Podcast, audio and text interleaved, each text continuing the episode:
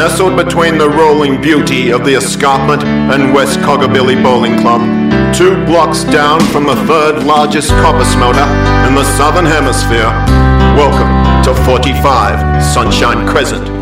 Coggabilly superheroes Lemon Tart Man and Really Cool Cat speed towards a potentially explosive gang war on the South Coggabilly Docklands. Let me do the talking, really cool cat. By the way, how's my hair?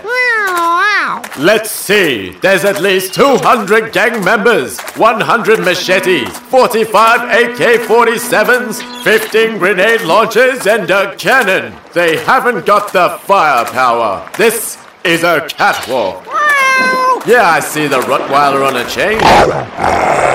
What are you doing here, Lemon Tart Man? This ain't a picnic, it's a gang war. I'll never let you control the streets of Coggabilly, Eugene Spencer. I know about the money laundering, racketeering, race fixing, and your habit of dressing up in women's clothes.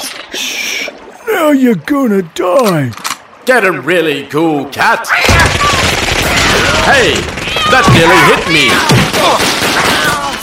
The stench of gun smoke is making my eyes water, and my mascara is running. Hurry up, really cool cat. I haven't got all day. I've got a dinner date at 6 p.m. with lamb and rosemary.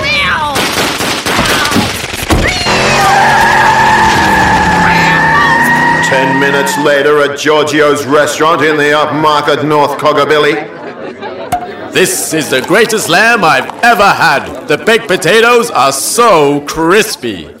Meanwhile, back at South Coggabilly Docks, really cool cat is finally gaining the upper hand against tremendous odds.